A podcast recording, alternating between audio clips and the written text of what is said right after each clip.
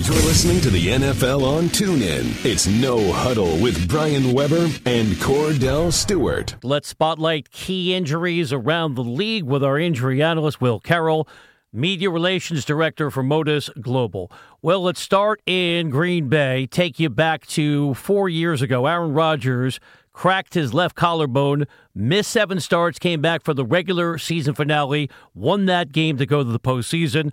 What's the outlook this year with a broken right collarbone? It's going to be a little bit different. Now, we know he's going to heal up. He's going to be fine. The surgery makes sure that that bone stays in place. The difference is the side. And that does make a difference here. Obviously, he is a right handed quarterback. When he was braced up, and if you've ever broken your collarbone, if you know anybody that had a uh, broken collarbone, they basically strap it across your chest. And believe me, if you've ever done it, you know that you want it there. You don't want to budge. You don't want to do anything. It feels very good there until that bone heals up. Uh, so, you know, when he had it on the left side, you can obviously do a lot of things with your right arm. Keep it strong, keep it loose, keep that range of motion, even throw a little bit. He's not going to be able to do that. And he's not going to be able to do that for three to four weeks, even with the surgery. All this is going to do is make sure it heals properly. It's not going to make it heal any faster. It's not going to make it any stronger. It's plating a bone, not turning him into the $6 million man, because frankly, he costs a lot more than that. He's going to be able to come back. The question is the timing.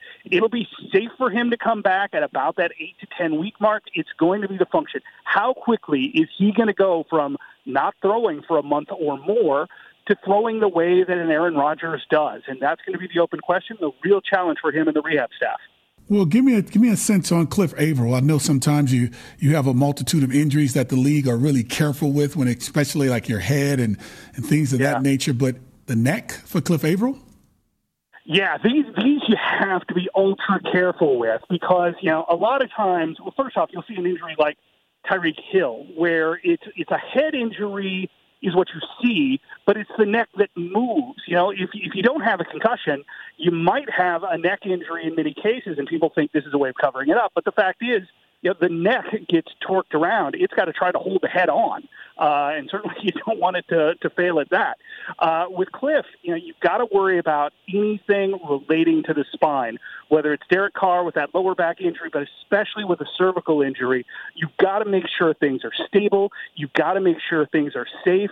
You've got to make sure those nerves aren't entrapped because if you think back to Peyton Manning, uh, he was safe to go out there. The question is whether those nerves would regenerate enough for him to throw. Uh, same thing for a player like Avril. He's got to use his arms. He can't run out there, uh, you know, at 80%. So getting him back safe, getting him back functional is absolutely the key. And anytime you get the spine involved, it adds that extra element of carefulness that you have to have. Injury analyst Will Carroll's our guest on the NFL on TuneIn. Will, what can you tell us about the shoulder ailment Golden Tate is dealing with? Earlier in that game on Sunday in New Orleans, prior to getting hurt, he had a spectacular touchdown, looked good flipping into the end zone. Yeah, exactly. Great flip, uh, but once again, shoulders have fallen out. And we're seeing this with receivers some, but we're seeing this more with quarterbacks. If you think about Jameis Winston, Tom Brady with the, the non-throwing shoulder, uh, Tony Romo a couple of years with collarbone, Aaron Rodgers last week with collarbone, or even Andrew Luck a couple of years ago uh, with what led to his labrum and labrum surgery. This is the same kind of motion. These players are getting driven into the turf, often with someone on top of them, additional force from the run to hit. Uh, and the shoulder is simply not protected. Yeah, you have the big shoulder pads, but those are for impact with another player, kind of the old uh, running back pad level kind of thing. You think about Earl Campbell with those big shoulder pads and lowering them. It doesn't protect the shoulder at all. And that's what's happening with all of these injuries. The shoulder is being driven into the turf, and something is giving in. You know, if your arm's extended, you're probably going to break your collarbone. If you roll over it, you're you're going to tear something inside the shoulder caps or, or the labrum. Or if you get, or if it rolls backwards, you're going to open up between the collarbone and the shoulder, what's called the the acromioclavicular joint, uh, the AC joint. That's why you see the AC sprain in so many of these cases there's no pad. There's no, I don't know, anything shy of Tony Stark popping out an Iron Man suit for these guys just isn't going to protect them.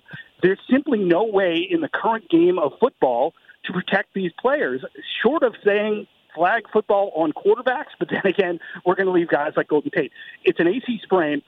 This it's a functional injury now. Uh, the pain can take care of, and players can normally play through that. The question is whether he can reach up and catch the ball. Uh, when you see shoulder injuries on receivers or tight ends, you always worry about how functional their arms are for blocking and for reaching up. And if a player can't go up for a ball, uh, that gets their quarterback in trouble really, really fast. Speaking of quarterbacks, Teddy Bridgewater sound like he's back.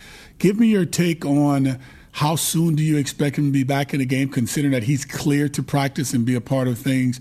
Uh, give me your take on that, considering he had a, a torn ACL. Well, it was more than a torn ACL. I mean, he very that was an injury that literally could have cost him his life. If there had been uh, a vascular injury when his, his knee dislocated, he could have bled out right there. And the medical staff there with the Vikings, Eric Sugarman and his staff, uh, you know, it, it didn't have that. But you have to treat it like it did. There was no nerve damage. There was no vascular damage. Teddy got a little bit lucky, but mostly had great care, and he's had great rehab. The fact that he's able to come back is pretty impressive. Uh, all credit to, to the Vikings medical staff and to Teddy. Now, what we, we're going to see is just how functional he is. Players come back from this. Uh, players come back from ACLs. Players come back from broken legs. Uh, it's a question of function. How much is he going to have to adjust in the short term? I remember when Paul George came back from his devastating leg injury, uh, you could visibly see from across the court that one leg was bigger than the other. We saw that with Teddy when he first came back, and now this year he's looked a lot better. You saw him moving around during camp. Uh, there was absolutely no problem. So I think Teddy's going to be back. Now the question is, mentally, is he back? Is he, you know, how how much has he seen? Uh, that he's going to have to get back up to uh, game speed. Uh, I think that's going to come quick. So, you know, if Sam Bradford can't get healthy, they might not have to worry about it because Teddy Bridgewater, I think, is going to be back quickly. Uh, they were hoping they wouldn't have to play him this year, but if they do, I think they're going to learn that he's uh, the quarterback they, they knew they had. He's Kordell Stewart. I'm Brian Weber chatting with Will Carroll on the NFL on TuneIn. Will, you've given us a lot of insights related to Andrew Luck. What inferences do you draw from the announcement that he is now going to have the cortisone shot? He's going to have a rest period. Do you think they shut him down for the rest of the season? No, no. The uh, cortisone shot is an anti-inflammatory, and a lot of people have said, "Well, they're just trying to change time." You don't have a cortisone shot just for the heck of it you have a cortisone shot because there's inflammation and they think something's going on inside the shoulder. Now, he started to tune it up last week. We saw him throwing the ball deep. Uh, we saw him throwing the ball more. So it's a chance there's something as simple as a bursitis in there as he starts to tune it up. Well, we see this often with pitchers that a guy will come back uh, and they're fine, they're fine at 75%, 80%, 90%, and then they start to go full speed and it starts to act up again. That until they get to that game speed, let alone collisions in football, uh, it's just not the same. So the fact that it swelled up a little bit is problematic. You certainly don't want to see that, but it's not horrible. Uh, this isn't that they immediately saw that something was broken, that one of the anchors had come loose. This is like, ah, we see a little inflammation. Let's give him a shot, give him a little time off, and see how it goes. As long as we see him back throwing the ball next week, I'm not going to worry about this at all. It's one of those little bumps in the road.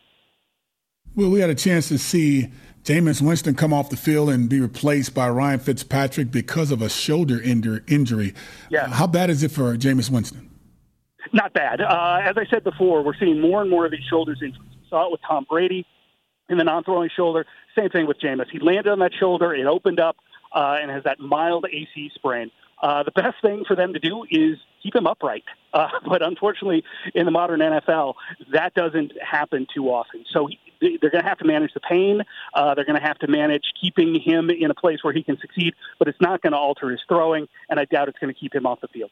Well, as always, we appreciate the information. Thank you for the time. We'll chat with you next Thursday here on the NFL on TuneIn. Thanks a lot, guys. You've been listening to No Huddle with Brian Weber and former Steelers quarterback Kordell Slash Stewart live on the NFL on TuneIn. 20, 15, 10, 5, touchdown. The National Football League is on TuneIn.